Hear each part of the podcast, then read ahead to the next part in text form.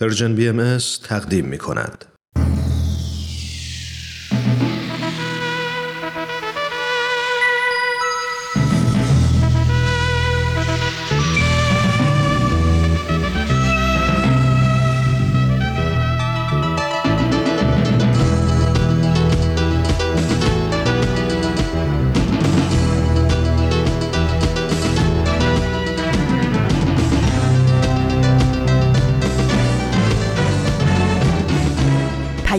دوست، برنامه‌ای برای تفاهم و پیوند دلها.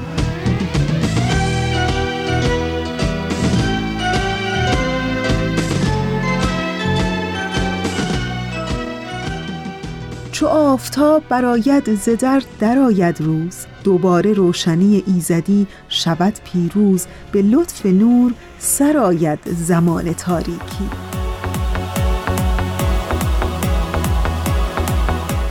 به پیام دوست یک شنبه ها از رسانه پرژن BMS خیلی خوش آمدین. من فریال هستم و در 17 مهر ماه سال 1401 خورشیدی مطابق با 9 ماه اکتبر 2022 میلادی همراه با شما.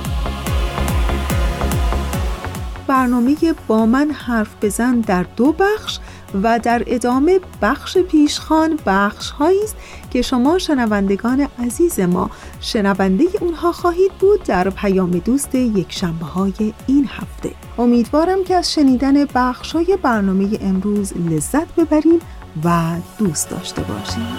طاقت بیار میشه شنید خندیدن دلخواه رو، تو زنده میمونی رفیق، طاقت بیار توفان و پشت سر بذار، اون سمت ما آبادیه، این زمزمه تو گوشمه، فردا پر از آزادیه. طاقت بیار رفیق، دنیا تو مشت ماست، طاقت بیار رفیق، خورشید پشت ماست. طاقت بیار رفیق،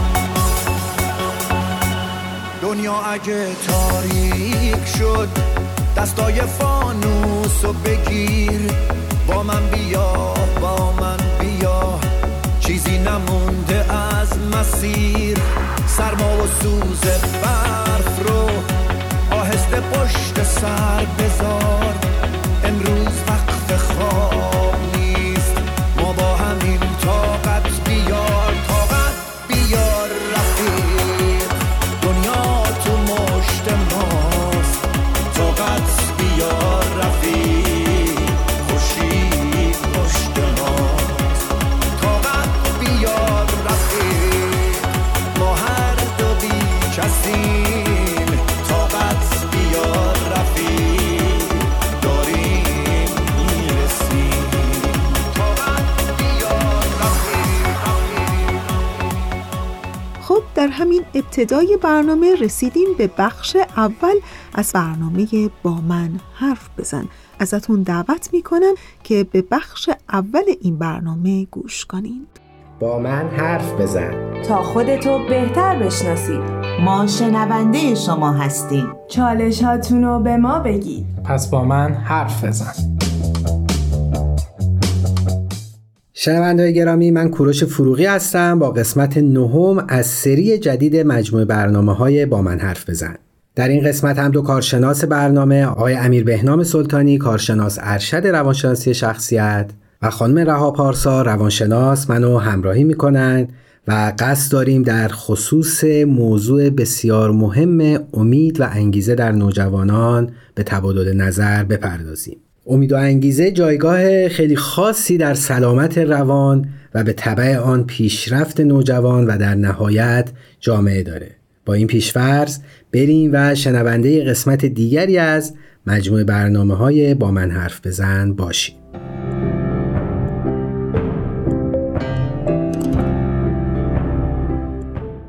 عرض ادب و احترام خدمت شنوندگان عزیز، خیلی خوشحالم که با یک قسمت دیگه از برنامه با من حرف بزن در خدمتتون هستیم. درود خدمت همه عزیزان، امیدوارم که لحظات خوبی رو در کنار هم دیگه سپری کنیم. خیلی خوشحالم که باز هم در کنارتون هستم با یک قسمت دیگه از برنامه با من حرف بزن. موضوع امروز در رابطه با امید و انگیزه هستش، یه نیروی بسیار قوی و کارآمد که میتونه هر کسی رو به سمت اون موفقیت ها و اون شکوفایی که نیاز داره برسونه، مخصوصا نوجوانای ما که خیلی قدرتمندتر میتونن از این نیرو استفاده بکنن که این نیرو رو به سمت اون هدفی که میخوان سوق بدن و به اون چیزی که میخوان برسن. پس اگر موافقین صحبتمون رو با یه تعریف از امید ادامه بدیم. بله حتما میتونیم امید رو اینجوری تعریف بکنیم که امید یه نیروییه که توش قطعیتی وجود نداره که باعث ایجاد انگیزه در ما میشه که ما یه عملی رو انجام بدیم. یه فضاییه که باعث میشه ما دست به یه عملی بزنیم و یه حرکتی بکنیم. مثلا یه موقعیت دردآوری برای ما پیش اومده و ما به یه مشکلی خوردیم. اینجا اون جاییه که ما یه کاری رو انجام میدیم با امید اینکه یه اتفاق مثبتی برامون بیفته. در نهایت مفهوم امید میتونه این باشه که یه فضایی رو برای ما ایجاد میکنه که ما رو سوق میده به سمت هدف یا یه کاری. آیا میتونیم بگیم که امید همون خوشبینیه و یا ناامیدی همون بدبینیه؟ یه مرز خیلی باریکی وجود داره بین امید و خوشبینی و ناامیدی و بدبینی. خوشبینی و بدبینی یه امر قطعی هستش، یعنی که من خوشبینانه دارم به آینده نگاه میکنم و در پی اون هیچ کاری انجام نمیدم، یا مثلا بدبینم نسبت به آینده دوباره همون میشه، یعنی باز هم هیچ عملی رو انجام نمیدم. اما امید اون چیزیه که توش هیچ قطعیتی وجود نداره، یعنی یه نیرویی که اون انگیزه هست، یه نیرویی هستش که باعث میشه من دست به یه عملی بزنم، یعنی من امیدوارم که یه اتفاقی بیفته. اما توی مثلا مسئله خوشبینانه یا بدبینانه من یا انتظار دارم که یه کاری به انجام برسه، این میشه خوشبینانه، یا انتظار دارم که اون به انجام نرسه به هیچ وجه، این میشه مثلا بدبینانش. در واقع ما در امید خیلی ناظر به نتیجه نیستیم، یک کاری رو با اون تمام توانمون انجام میدیم و اعتقاد داریم که با انجامش میتونیم به اون هدفمون برسیم. دقیقاً یه امر قطعی نیستش، یعنی ما فقط امید داریم که به انجام برسه یا مثلا به انجام نرسه. مرسی، ممنونم. و البته موضوع انگیزه هستش که سوخت این موتور هستش که ما رو به اون امیده نزدیکتر میکنه یا دورتر میکنه. مثلا در نظر بگیرید یه نوجوانی رو که امید داره مقطع تحصیلی امسالش خیلی خوب بگذرونه و نیاز به سر انگیزه ها داره که بشه موتور سوخت اون نوجوان که بتونه به اون امیدی که داره برسه. میتونیم بگیم انگیزه پیش نیاز امیده. بله. پس اگر موافقیم بیایم یکم بیشتر راجع به این انگیزه صحبت بکنیم. بله، انگیزه میتونه یه نیرو امید بخش باشه واسه انجام دادن یه کاری، دوباره میگم همون سوخته میتونه باشه. بیاید یه ذره انگیزه رو ریزتر بکنیم. شاید اگه بخوایم راجعش همینجوری صحبت کنیم همه میدونیم مفهوم انگیزه چیه. ما واسه انگیزه داشتن هم نیاز دوباره به یه سری پیش نیازا داریم. پس بیاین راجع به انگیزه درونی و بیرونی صحبت بکنیم. اینا چی هستش؟ فکر میکنم توی قسمت‌های قبل راجع به کودکان که صحبت کردیم گفتیم انگیزه رو چجوری میشه توی کودک ایجاد کرد.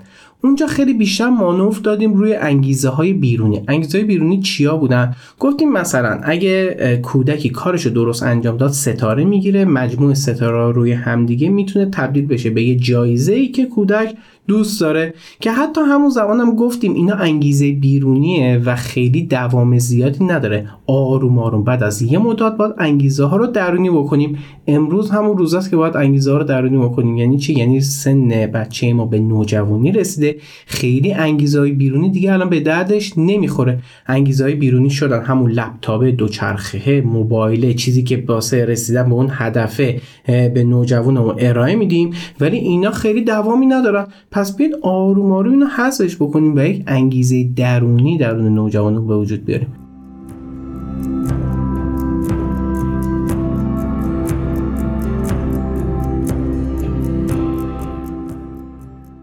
انگیزه درونی چی هستش؟ اینکه نوجوان ما بعد از این مدت بفهمه یه احساس امید، یه احساس رضایت، یه احساس شادی نسبت به اون کاری که انجام داده خودش درون خودش داشته باشه. ما والدین باید تمام تلاشمون رو بذاریم که تمام اون انگیزه به جای بیرونی درونی باشه. چرا؟ چون ما میدونیم انگیزه بیرونی رو اگه بگیریم از نوجوانمون دیگه اون کارو انجام نمیده، پس قاعدتا باید انگیزه درونی جایگزین انگیزه بیرونی بشه. راجع به انگیزه ها بخوایم دوباره ریسرچ کنیم، شاید بخوایم راجع به تقویت ها صحبت بکنیم. ببخشید قبل از اینکه به این موضوع بپردازیم داشتین صحبت می‌کردیم، به این فکر کردم که چو عشق آسان نمود اول ولی افتاد مشکل ها شد. خب آره، ما متوجه شدیم که ما باید در نوجوانمون اون انگیزه های درونی رو افزایش بدیم، ولی واقعا چطوری این کارو بکنیم؟ اگه اجازه بدید آخر این معنی یا تو بخش دوم راجع به این موضوع صحبت بکنیم، چون که اول می‌خوایم اینا رو بگیم، بعد ضرورت و امید انگیزه هم صحبت بکنیم، آخر سر می‌خوام به یه جنبندی برسیم، اونجا شاید توی قسمت راهکار می‌تونیم راجع به موضوع حتما صحبت بکنیم. زنده باشید. راجع به تقویت ها می‌خوایم صحبت بکنیم. ما دو نوع تقویت داریم. تقویت یعنی تشویق، مشوق بودن. تقویت مثبت و منفی. تقویت منفی به معنی تنبیه نیستش. تقویت مثبت رو میدونیم چیه؟ چی هستش؟ وقتی یه کار خوشایند میبینیم یه محرک خوشایند هم ارائه میدیم. مثلا نوجوان ما یه کار خیلی خوبی انجام داده، ما هم یه امتیاز بهش میدیم، میگیم آفرین، یا با کلام میتونه باشه یا با حالا همون هدیه میتونه باشه و اون محرک خوشایند رو بهش میدیم. تقویت منفی چیه؟ گرفتن یه محرک آزاردهنده از حالا فرزند و نوجوان یا از هر کسی. مثلا اتاق بچه کثیفه، بچه داره کلافه میشه، از این موضوع ما میگیم اگه مثلا این اتفاق بیفته ما میتونیم اتاقو تمیز بکنیم، محرک آزاردهنده رو ازش میگیریم. یا به فرض مثلا یه جای دوست نداره نوجوانمون بره، ما میگیم که خب مثلا امروز چون که خیلی کاراتو خوب انجام دادی و همین چیز خیلی خوب بودش، میتونی اینجا که دوست نداری رو نری. این میشه گرفتن محرک آزاردهنده. این دو نوع تقویت هستش که باعث انگیزه میشه، که انگیزه باعث رسیدن به اون امید میشه. پس این سلسله مراتب هستش. صحبت هایی که تا اینجا کردیم خیلی قشنگ بود، یعنی حتی به خود من الان خیلی شور و انگیزه میده، ولی واقعیت اینه که امروزه داریم میبینیم حالا در جامعه خودمون مخصوصا و حتی به نظر من در کل دنیا که خیلی از نوجوانهای ما دارن این امید و انگیزه شون از دست میدن. یعنی اصلا در یه فضایی قرار گرفتن که میگن آقا که چی اصلا، مثلا که چی فلان کارو بکنم، اصلا که چی مدرک بگیرم، حالا که چی درس بگیرم، آیا اصلا حالا مدرک مثلا دیپلم بگیرم، آیا مثلا من میرم دانشگاه، اصلا رفتم دانشگاه، حالا آخرش میخواد که چی بشه. شاید اون دورنما خیلی براشون واضح نیست. نمیدونم چرا این اتفاق داره میفته بین نوجوانها. راجع به این موضوع که بخوام یه ذره وسیع‌تر گسترده‌تر صحبت بکنیم، باید اینو در نظر داشته باشیم که امروز دنیای تکنولوژی شده، یعنی یه حجم خیلی گسترده‌ای از اطلاعات داخل شبکه‌های مجازی هستش که نوجوان ما میره با یه سرچ کوچیک حالا یه موضوعی رو که دنبالش هستش پیدا میکنه. خیلی وقتا میبینیم که الان خیلی از امتحانایی که دارن از بچه‌ها میگیرن، جوابا و سوالاشون همه تو اینترنت قابل دسترس، بچه بدون اینکه درسی بخونه، بدون اینکه حالا یه دانشی رو به خودش اضافه بکنه، میره همونو کپی پیست میکنه و میاره تحویل معلم میده. یعنی میخوام اینو بگم که الان اون میل به کسب دانش و میل به یادگیری یه مهارت خیلی پایین اومده به خاطر این موضوع. یعنی همه چیز قابل دسترس شده و نوجوانا دیگه دنبال جستجو کردن و اینها نمیرن و خیلی نگاه سطحی شده، یعنی که همه چی به نظر من داره به سمت مادیات پیش میره. البته اینم بگم که دنبال یه مطلبی میگرده توی اینترنت، بعد ناخودآگاه میره چشش به یه بازی میخوره، ساعتها میشینه پای لپتاپ یا پای گوشی، میشینه بازیشو انجام میده دیگه، نه حالا اون دانشه رو به دست میاره، چه بسا حالا در دسترستر و بهتر و راحتتر، وقتش و انرژیش هم صرف یه چیز بیهوده تر میکنه. حالا ما باید چی کار بکنیم که این بچه‌ای که ما داریم، نوجوانی که ما داریم، اون امیدش رو نسبت به میل به دانش و میل به یادگیری مهارتی رو به دست بیاره؟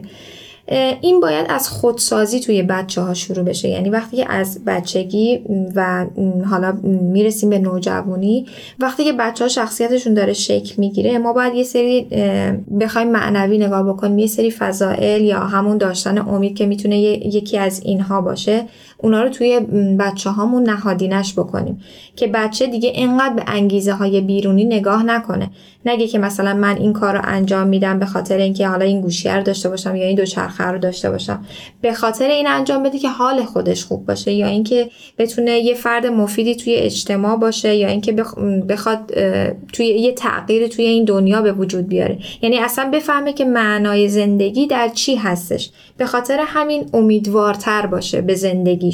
فکر می‌کنم این حالا دنیایی که داره میره به سمت مادیات و سطحی نگری باعث شده که این بچه ها انگیزشون و امیدشون رو نسبت به خیلی چیزا از دست بدن، چون خیلی سطحیه. وقتی که میرسن به یه جایی که میخوان دیگه کلا همه چیز از بین میره.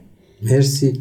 پس فکر کنم که باز اینجا اون جاییه که باید بگیم بیایم به روحانیات و معنویات نوجوانمون بیشتر کار بکنیم، اونو بیشتر در فضاهای روحانی و معنوی بذاریم، فضائل انسانی رو درش گسترش بدیم و کاری بکنیم که نوجوان ما حس مفید بودن پیدا بکنه، هم برای خودش، هم برای اطرافیانش و هم برای جامعه و دنیایی که پیش رو داره. خب ممنون عزیزان، وقت ما برای قسمت اول به اتمام رسید. میریم تا دقایق دیگه به شنونده‌های گرامی برمیگردیم.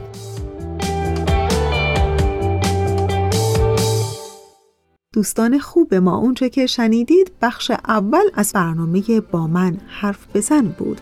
ازتون دعوت میکنم که به ترانه‌ای که بهنام همکار عزیزم براتون آماده کرده گوش کنین و دوباره برمیگردیم که بخش دوم هم در راهه. خدا رو میخوام نه واسه این که ازش چیزی بخوام، خدا رو میخوام نه واسه مشکل و حل قصه ها، خدا رو دوست دارم نه واسه جهنم و بهشت، خدا رو دوست دارم ولی نه واسه زیبا بازشت، خدا رو میخوام نه واسه خودم که باشم یا برم، خدا رو میخوام نه واسه روزای تلخ آخرم، خدا رو میخوام نه واسه سکه و سکو یا مقام، خدا رو میخوام که فقط را نگهدار برام.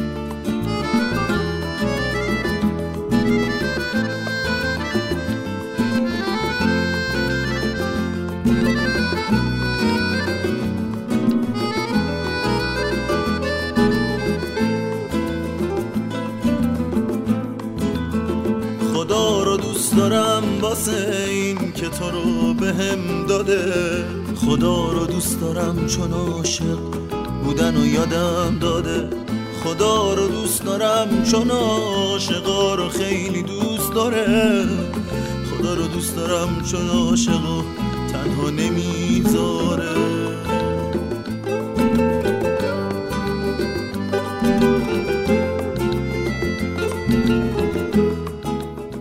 دوستان عزیز ما، نوبتی هم که باشه نوبت بخش دوم از برنامه با من حرف بزن هست. ازتون دعوت میکنم به این بخش گوش کنید.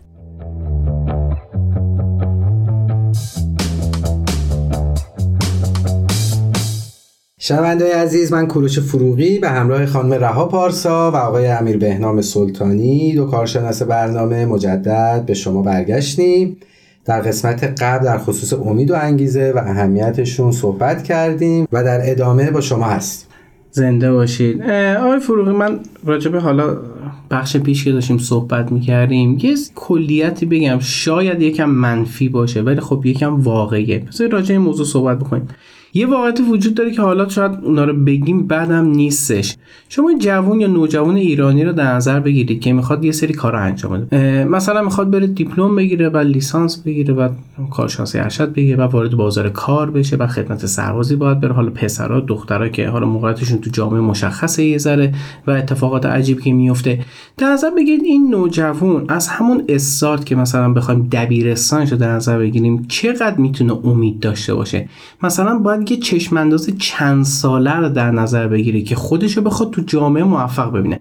مثلا میگه من الان دبیرستان 3 سال بعد تموم میشه، بعد 4 سال بعد دانشگاه، پشت کنکور اینام در نظر بگیریم، حالا هیچی 4 سال بعد برم دانشگاه، 7-8 سال طول میکشه تا من لیسانس بگیرم که یک لیسانسه بیکاره باشم. پسرش باید در نظر بگیره خدمتم داره، دخترش هم که اون جامعه رو داره. تازه نوجوان‌ها و جوان‌های نرمال جامعه هستن، حالا چه بسیار نوجوان‌ها و جوان‌هایی که از حداقل حقوق شهروندیشون هم محروم هستن، هیچ امیدی به رفتن به دانشگاه ندارن. مثال میزنم، مثل خیلی اقلیت‌های مذهبی، مثل بهاییان، مثل دگراندیشان و این چیزهایی که امروز در جامعه خیلی میبینیم. بله. و اونا مسلماً در شرایط خیلی سختری قرار دارن و اتفاقا تمام مدتی که شما داشتین صحبت میکردی من دقیقاً داشتم به این موضوع فکر میکردم و چه خوب که بهش اشاره کردی. آره، اگه بخوایم راجع به اون جوان‌ها صحبت بکنیم که دیگه واقعاً خیلی قضیه سخته میشه، اتفاقا راجع به همونا هم میتونیم در ادامه راجع به امیدانگیزشون صحبت بکنیم. مثلا جوانان بهایی که به قول شما حداقل هم محروم، همون لیسانس هم دیگه نمیتونه بره بگیره، یعنی اون حداقل میگه من یه لیسانسه بیکارم که همون لیسانس هم و وارد دانشگاه هم حتی نمیتونه بشه. بله متاسفانه، یعنی میخوایم بگیم که یه قسمتی از این قضیه به عهده من والد نیست، به عهده نوجوانم نیستش، یه جورای فشار جامعه هست که باعث این قضیه میشه.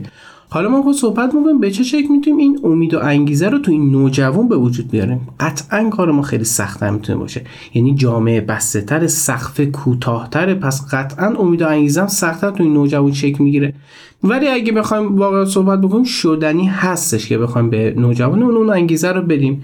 چطور میتونیم این کار رو انجام بدیم؟ ما راجع به انگیزه مادی یا همون انگیزه بیرونی صحبت کردیم که یه سری چیزای مادی رو در اختیار نوجوان قرار میدیم که بخواد یه کاری رو انجام بده، ولی حالا میخوام راجع به انگیزه معنوی یا انگیزه درونی صحبت بکنیم. چطوری میتونیم درون نوجوان ایجاد بکنیم؟ میگن واسه حل مسئله، یعنی یه مسئله‌ای که به شما میدن، میگن بهترین حالت اینه که درجه سختی اون مسئله یک کم بیشتر از توان شما باشه.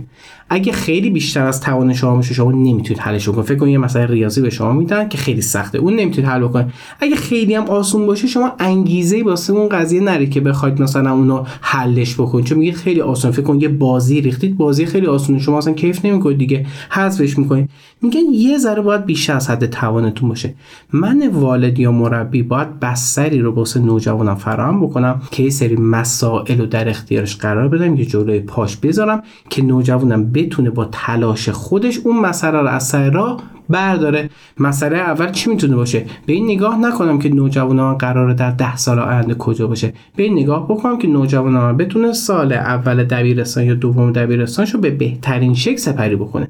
دیگه اصلا بهش نگم که چه اتفاقی قراره در آینده بیفته، نمیخواد این نیروی امیدو تا اون حد بالا ببره یا تا اون حد آینده رو بخواد در نظر بگیرید واسش.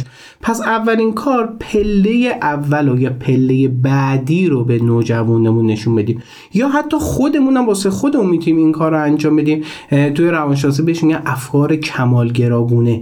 یه سقفی رو اون تحت‌ها در نظر میگیرن، بعد هی میخوام بهش برسن، بعد نمیتونن، بعد میمونه، کارا رو به تعویق میندازن. بیاد به جای که از 0 بخوام به 100 برسیم، از 0 به 1 برسیم. مهم نیست بعدش چند، 2 میشه، 3 میشه، 5 میشه، ما یک رو باید انجام بدیم. اگه یک رو انجام بدیم بعد به 2 برسیم. این بستر واسه خودمون و واسه نوجوانمون باید فراهم باشه. پس کاری که باید انجام بدیم چیه؟ نوجوانمون رو از تشویق مادی به تشویق معنوی و کلامی میبریم. تشویق معنوی چی میشه؟ مثلا وقتی اون کار رو انجام داد بگیم آفرین، این کاری که انجام دادی چقدر واسه خودت و دیگران خوشاینده، چقدر احساس صداقت تو. مثلا همون درس خوندن بگم چقدر خوب بود، تو حتی اگه نمره 17 گرفتی که نمره مثلا معمولی هستش، ولی حداقل میدونم تمام تلاشتو کردی و بابت این کار کسی رو زیر سوال نبردی، تقلب نکردی، مثلا کار عجیبی انجام ندی. این میشه اون تشویق معنویه که نوجوان لذت ببره و یه انگیزه درونی واسش به وجود بیاد که اون کارو به بهترین شکل انجام بده. بیایم این بستر رو واسه نوجوانمون فراهم کنیم. وقتی اون انگیزه رو خیلی بالا نبریم، خیلی اون امیده رو اون تهمه ها نکاریم، نوجوان ما هم احساس پوچی نمی کنه. بازم میگم سقف کوتاه، کار سخت داره، ولی بازم شدنیه. شما نسبت به پتانسیل تو اون جامعه میتونی به بهترین شکل خودت عمل بکنی. ما میخوایم بهترین خودمون تو اون جامعه و اون موقعیت باشیم. این بستر رو واسه خودت و نوجوانت رو فراهم بکنید که این کارو انجام بده. این یه مثال بودش از به قول معروف مدرسه و اینا. شما میتونید مثال رو به همه قسمت‌های زندگی و همه امیدها و انگیزه‌های نوجوانتون تعمیم بدید. مثلا راجع به کاری که میخواد در آینده داشته باشه پله پله پیش ببرید. اجازه بدید اون زجره، اون رنجه رو بچشه و اون رنجه رو از پسش بر بیاد، حلش بکنه و پله بعدی دوباره همون کار انجام بده.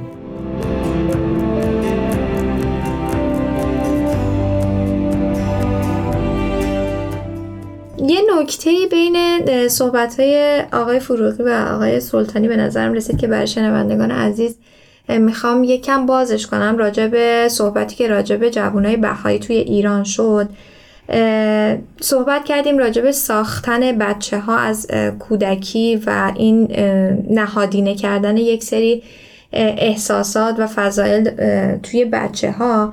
خیلی از خانواده‌های بهایی که داخل ایران هستن، درسته که بچه‌ها امید به دانشگاه رفتن و اینها رو خیلی وقتا از دست میدن، اما باز هم جوامع بهایی یه سری بسترها رو فراهم کرده که بچه‌ها بتونن توی اونجا تحصیل بکنن و یه سری راه‌ها رو ادامه بدن که همین باعث میشه که امید دوباره براشون به وجود بیاد. فکر میکنم این حس امیده و اون روحیه خدمته که از اول توی بچه‌ها چیده بشه و نهادینه بشه، در بزرگسالی هم خیلی بهشون کمک میکنه. مثل همین بچه‌ها که الان دارن توی دانشگاه بهایی خیلی خدمت میکنن و به نظر من اون امید است که اون اول داشتن و اونا رو به اونجا رسونده. خیلی ممنون، مرسی. البته که در تمام جوامع، حالا هر چقدرم که کوشا باشن، هر چقدرم که سعی بکنن تمام جوانب رو در نظر بگیرن، باز هم ممکنه در جایی به شکست بخورن. اینو میذاریم کنار. ولی حالا که شما خاص راجع به جامعه بهایی صحبت کردیم و یا هر جامعه دیگه‌ای که تونسته موفق باشه، چه ابزاری اینا دارن که تونستن اون روح خدمت یا اون فضائل رو در نوجوانشون تقویت بکنن؟ توی کتاب در جستجوی معنا دکتر فرانکل میگه که زندگی کردن توی این دنیا به معنای رنج کشیدن هستش. حالا توی اون رنج کشیدن هم باید یه سری معناها وجود داشته باشه که به نظر من معنای زندگی که توی اون رنج کشیدنه میتونه مثلا همون فداکاری باشه، یه سری از خودگذشتگی‌ها باشه، یعنی یه بهایی که ما پرداخت میکنیم تا به یه سری چیزها برسیم. امید هم میتونه شامل اینها باشه، یعنی که ما وقتی که اون احساس امید رو در خودمون تقویت بکنیم، داشته باشیم، میتونیم یه چشمانداز قشنگتری از زندگی رو ببینیم، یعنی اون حقیقت اصلی زندگیمون رو پیدا بکنیم. فکر میکنم حالا این جوامع یا یه سری جوامع دیگه که راجبش صحبت میکنیم خیلی راجب معنای زندگی توشون صحبت شده که اصلا ما برای چی اومدیم اینجا، چه کاری میخوایم انجام بدیم. خیلی مهمه که ما معنای زندگی رو درک بکنیم و نسبت به اون یک سری امیدواری ها داشته باشیم. بله دقیقاً، که البته بیاید حالا کلمه رنج کشیدن رو یه ذره از این موضوع بعد نیم، چون رنج کشیدن یه ذره بار منفیش زیاده تون که دوباره ترجمه دقیقاً رنج کشیدن، ولی بیایم کلمه سختی رو اضافه بکنیم. ما باید یه هدفی رو باز خودمون بذاریم که سخته، بعد اون سختی رو باید بکشیم و باید تلاش بکنیم و باید برسیم بهش. این چرخه هی باید تکرار بشه. اینجوری میتونیم به اون حل مسئله کردن عادت بکنیم. حالا کودک یا نوجوانی رو در نظر بگیرید که تمام این چرخه رو مدام هر سال داره و هر سال داره به بهترین شکل انجام میده. میشه اون پله کوتاهه. وقتی به بزرگسالی برسه قطعاً شکست‌های کمتری داره و حتی اگه شکستی هم داشته باشه خیلی راحت‌تر میتونه حل بکنه. یه مقاله چند سال پیش چاپ شد در رابطه با خودکشی بود که نوشته بود که توی جوامع ثروتمند خودکشی در اثر ناامیدی یا شکست عاطفی یا شکست تو کار خیلی بیشتر از جوامعی هستش که حالا مثلا نظر اقتصادی سطح پایین‌تری داره. این نشون دهنده همین موضوع از کسایی که حالا نظر اقتصادی خیلی خوب بودن معمولا حل مسئله کمتری داشتن چون مسائل واسهشون خیلی راحت‌تر میتونست حل بشه. پس اونا خیلی سخت‌تر تونستن با این موضوع مواجه بشن و به محض اولین شکست تو رابطه عاطفی یا تو رابطه مثلا کاری به خودکشی رسیدن، در حالی که جامعه دیگه چون که اینو زیاد تکرار کردن به این موضوع نمیرسن. پس ما میخوایم این موضوع رو اگه بخوایم بس بدیم به همون جوون بهایی یا نوجوان بهایی، یه همچین چیزی رو میتونه واسهش بسازه.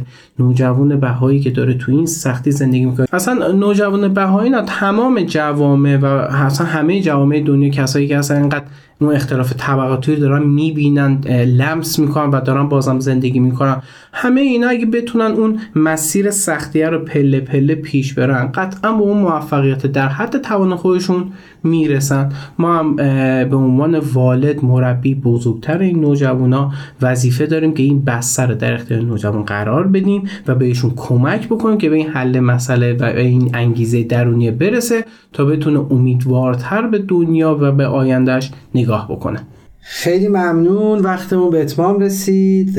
پس نتیجه میگیریم که امید چقدر مهم، ضروری و برای ساختن دنیای بهتر و آینده بهتر لازمه و انگیزه سوخته در مسیر رسیدن به این هدف، و امید و انگیزه یک ارتباط کاملا تنگ و تنگ با هم دارن که انشالله بتونیم این امید رو در نوجوانانمون هرچه بیشتر ایجاد و تقویت کنیم. مرسی. ممنونم ازت.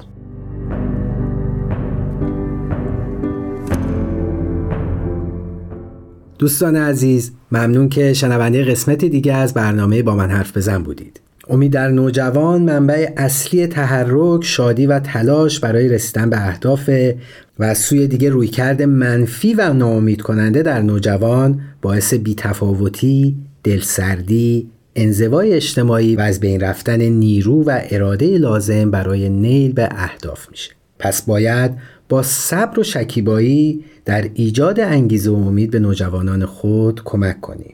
و شما شنونده های گرامی، اگر در خصوص موضوع برنامه چالش یا پیشنهادی داشتین، میتونین از طریق تمام پلتفرم های پرژن BMS با ما در ارتباط و تماس باشید.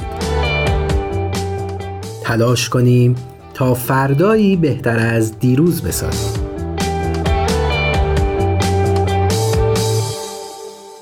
تهیه شده در پرژن BMS. دوستان خوب، و همیشه همراه ما. اونچه که شنیدید بخش دوم از برنامه با من حرف بزن بود که امیدوارم از شنیدن اون لذت برده باشین، ولی جایی نرین که بخش پیشخوان رو در ادامه برنامه خواهیم داشت. با من همراه بمونید. آواز خوانی در شب، سرچشمه خورشید تو، یارا دیارا عشق تو، سرچشمه امید تو، ای صبح فروردین من، ای تکیه گاه آخرین، ای کهن سرباز زمین، جان جهان ایران زمین، ای در رگانم خون وطن، ای پرچمت ما را کفن،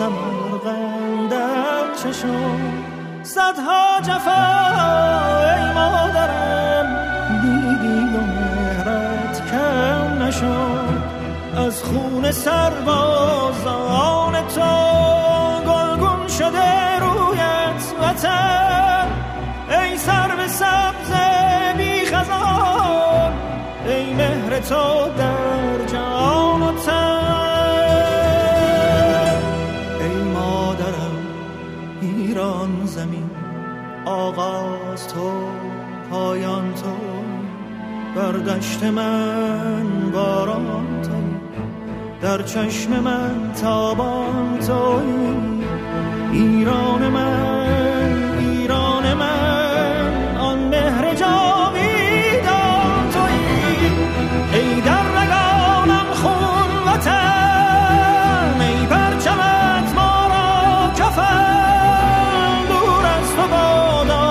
اهر من ایران من ایران من ایران من ایران من ای در رگانم خون وطن ای پرچمت ما را کفن دور از تو بادا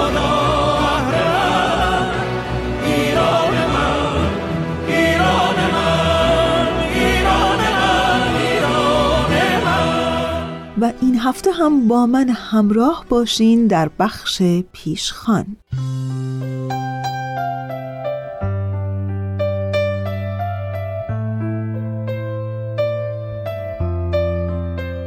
یکی از مواردی که در چند دهه اخیر توجه جامعه جهانی رو بی اندازه به خودش جلب کرده رفع توهمات مختلفی است که در اکثر جوامع در مورد زنان و نقش اونها در اجتماع شکل گرفته. بیش از 150 سال پیش بنیانگذار آیین بهایی در ایران نه تنها برابری زنان و مردان رو به عنوان یکی از تعالیم روحانی و اجتماعی خود معرفی نمود، بلکه پیروان خیش رو به ترویج و گسترش این مفهوم به عنوان حقیقت وجود انسانی و اصل اساسی ساختن دنیایی جدید دعوت نمود.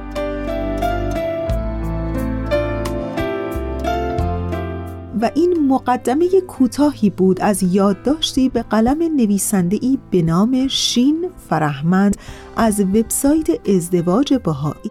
دغدغه‌ای که امروز در اغلب کشورهای دنیا به خصوص در کشورهای خاورمیانه به صراحت به چشم می‌خوره. این کشورها دنیای زنان رو کمرنگ می‌کنن و کوچکتر و کوچکتر و بی‌اهمیت‌تر، چرا که بر این باورن که زن و مرد در یک راستا نیستند و قطعاً مردان برتر هستند از زنان در جهت ساخت جامعه‌ای بهتر. و حالا این نویسنده در این یادداشت خودش به طرح اصل برابری زن و مرد در آیین بهایی میپردازه و این موضوع اساسی و حیاتی دنیای امروز رو به ظرافت از دیدگاه و نقطه نظرات آیین بهایی مطرح میکنه.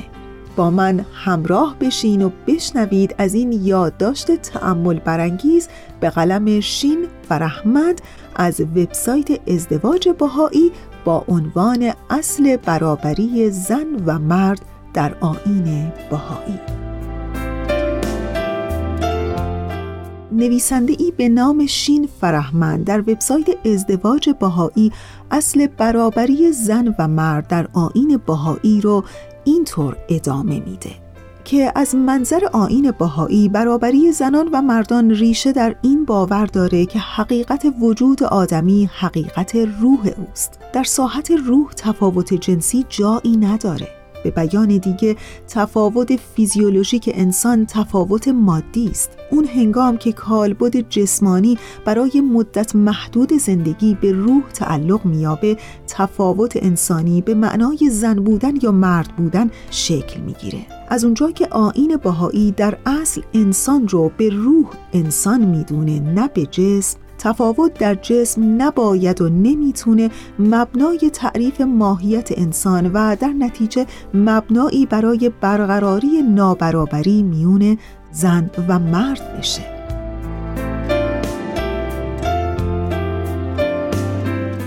باور به برابری زنان و مردان به معنای انکار تفاوت‌های طبیعی منبعث از جنسیت نیست. تفاوت جنسی میتونه زمینه‌ای برای قبول نقش‌های مختلف و مسئولیت‌های متفاوت باشه. اما تفاوت در نقش‌ها و مسئولیت‌ها که میتونه در بسیاری از موارد مبتنی بر شرایط زمانی جوامع باشه، مبنایی برای نابرابری نیست. تفاوت میون مرد و زن به سان تفاوت‌های طبیعی میان افراد یک جنس دیده میشه که صرفاً تنوع جامعه بشری رو رقم میزنه و در حیات اجتماعی، اقتصادی و سیاسی و همینطور در عرصه حقوقی ملاکی برای نابرابری و اعمال هر گونه تبعیض نخواهد بود.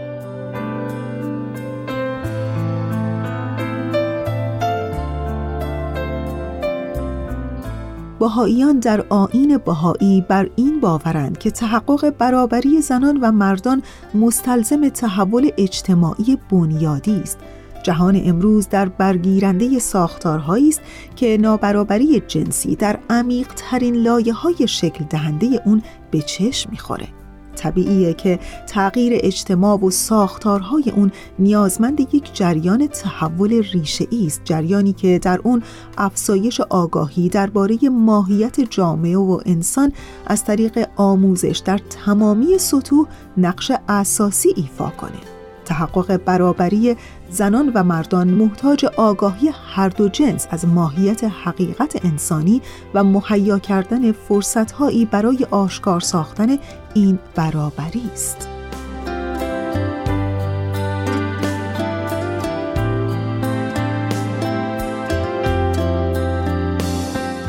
ترویج و استقرار اصل برابری زنان و مردان از طریق ایجاد مؤسساتی نوین و گسترش اقدامات اجتماعی بر اساس اصول یگانگی و عدالت یکی از بزرگترین اهداف جامعه بهائی است.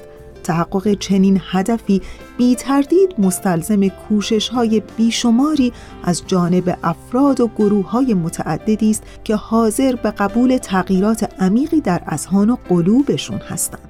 البته تعداد چنین افرادی در جهان بیشماره. زنان و مردانی که مصمم شده‌اند در این راه قدم بردارند، همواره در معنا و مفهوم چنین تغییراتی به تأمل می‌پردازند، بر ماهیت حقیقی انسان و جامعه تعمق می‌کنند و در باب مستلزمات و دلالت‌های ضمنی برابری بنیادین وجود انسانی در عرصه‌های مختلف زندگی می‌اندیشند. در نتیجه کوشش و همکاری چنین افراد متعهدی است که بشریت خواهد توانست این اصل روحانی رو جهت تغییر واقعیت اجتماعی کنونی به کار ببنده.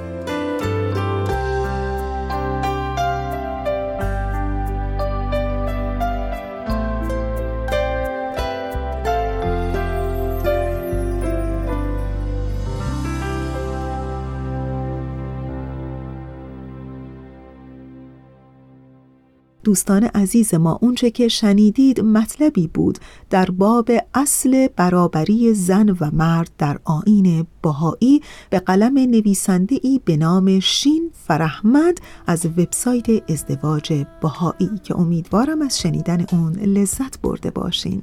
ما رو تا انتهای برنامه امروز همراهی کنید. زن هستم، دختر هستم، خواهر هستم، رفیق همسر هستم، مادر هستم، دو حرف و یک هجاله که به معنا بزرگ و واژه پهناور هستم.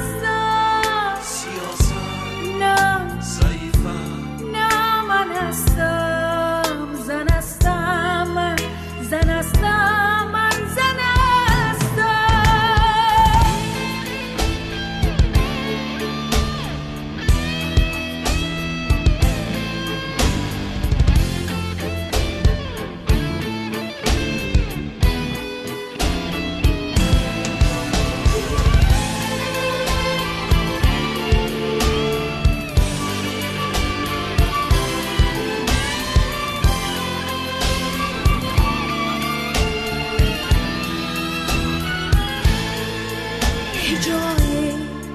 اولم در زندگانی، چرا باید مرا آخر بدانی؟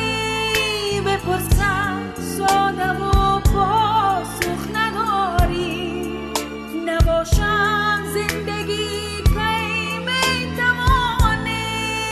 جهان و زندگی را لنگر هستم، زن هستم من، زن هستم من، زن هستم.